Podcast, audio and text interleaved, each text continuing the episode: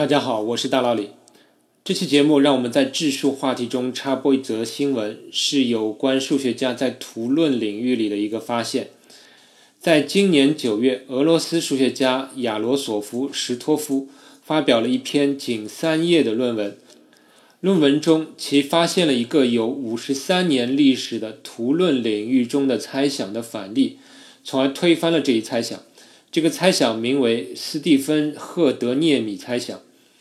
要理解这个猜想，需要了解两个概念：图的最小着色数和图的张量积。这两个名词听上去很高大上，其实要说清楚也不难。数学里的图就是一些点和一些连接点的线。这里点的位置、线的形状、长度等等完全不用考虑，只考虑点和线的连接关系。而两个点之间的连线称为边，两个点之间有一条边相连，则称为这两个点相邻。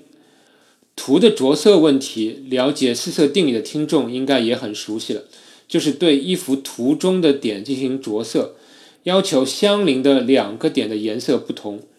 四色定理是说，对平面图至多用四种颜色就可以了。平面图就是那种可以摊平，使得所有边不交叉的那种图。对那种图，最多用四种颜色就可以着色，使相邻的两个点颜色都不相同。这就是四色定理。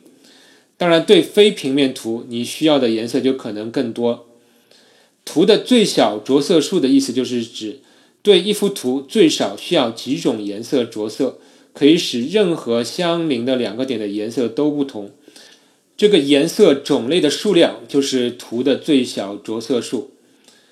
再讲一下图的张量积，其实也不难理解，就是定义了一种两幅图互相之间的乘法，图与图可以乘起来得到另一张图。这种乘法的定义，我们可以借助一道应用题来理解。假设大佬李要搞一次相亲会，大佬李认识一些单身的男性朋友，大佬李的太太也认识一些单身的女性朋友。所以大佬李想把他们集中在一起搞一次相亲会，在相亲会中，大佬里设计了一个游戏环节，是四人一组，两男两女参加。但是我知道我认识那些男性朋友，有些人是互相认识的；我太太认识的女性朋友，有些也是互相认识的。游戏时，我希望参加的两位男士是互相认识的，两位女士也相识，这样玩游戏的气氛更轻松、更热烈。那么，到底我邀请的那些参加相亲会的朋友能否满足这样的分组条件呢？当然，这里要假设参会的男女人数相等，而且都是偶数。这道题我可以这样解决：我先把参会的男性用一个点表示，如果两个人互相认识，则连一条线，这样得到一张男性朋友的关系图。同样的方法，我可以画出女性朋友的关系图。然后我要参考这两张图进行一个操作，得到一个新的图。操作的方法如下：将所有男性朋友和女性朋友可能的两两组合组成一对，在新的图中作为一个点表示。每个人可以重复组合出现。比如，如果原来有 A 个男性和 A 个女性，那么根据简单的组合算法，新的图就会有 A 的平方个点，每个点代表一对可能的组合。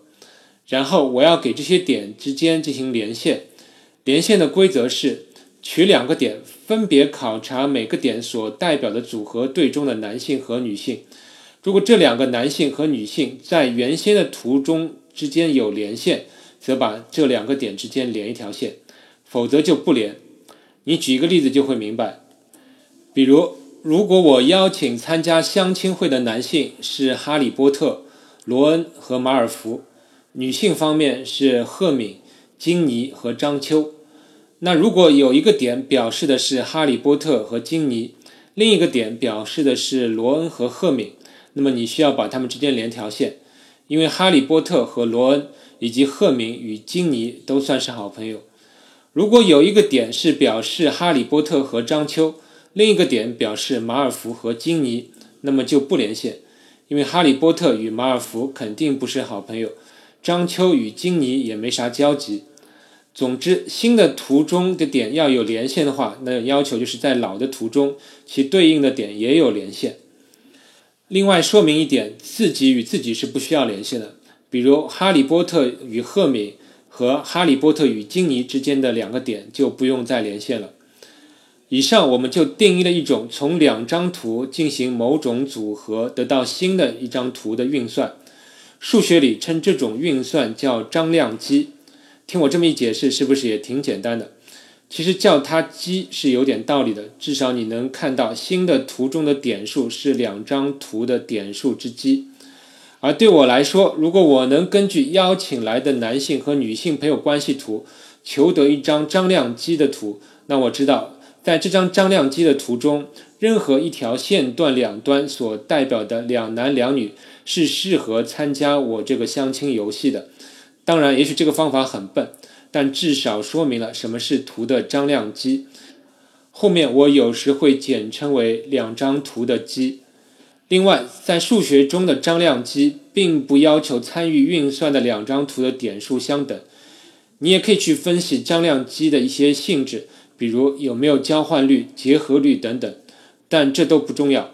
我们今天要考虑的是两张图的最小着色数。与运算后所得的图的最小着色数的关系，很早以前数学家就证明了，两张图的积的最小着色数小于等于原先两张图的最小着色数的较小者。比如，如果原先两张图的最小着色数是四和五，则它们的积的最小着色数小于等于四。而很多人做了尝试，发现小于这种情况做不到。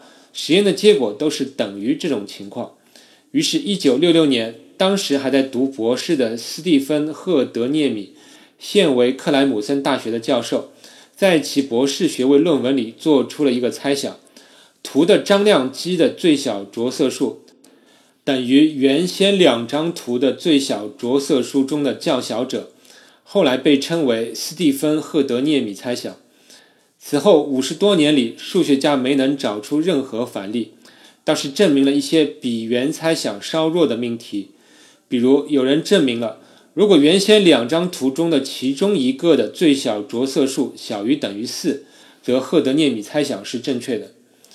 但是这次，什托夫却找到了一个赫德涅米猜想的反例，即两张图的张量积的最小着色数比原先的两个图都小。它的基本思路是利用了之前有关幂图的一个结论，幂是幂次的幂，就像之前介绍求张量积的运算，如果一个图 G 与自身求张量积，那么其结果可以写成 G 的平方。类似，你可以有 G 的三次方、G 的四次方等等。但这里说的幂图里的运算是另一种幂次，它的特点是底数和指数都是一个图，比如有图 G 和 H。那么 G 的 h 次方和 h 的 g 次方都是一张图，都叫幂图。幂图的定义略有点啰嗦，就不在音频里讲了。但是叫它幂图是肯定有原因的。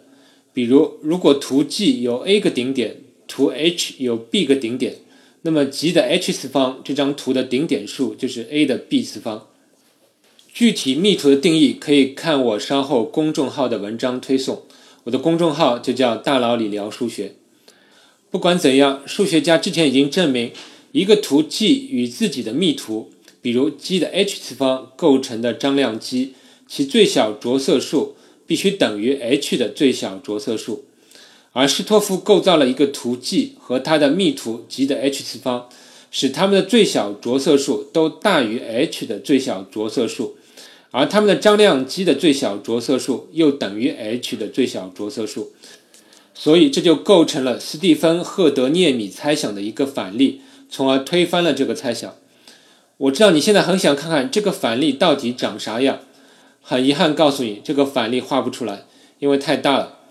史托夫估计这个反例 G 的点数在四的一百次方左右，而它的密图的点数在四的一万次方左右，所以完全不可能画出来。但是它确实可以在数学上用不到三页纸的篇幅精确构造出来。我觉得这是数学中一个非常好的有关反例的例子。数学中有许多猜想，你可以找出许许多多的实例带入验证都是对的，但是它却可以在非常非常遥远的位置出现一个反例。比如就像这个猜想，它的反例出现在四的一百次方的位置。而今天有关图论，我们也学了一点知识，比如什么是图的张量积。也许你下次组织相亲活动的时候会用到图的张量积的概念。好了，我们下期再见。科学声音。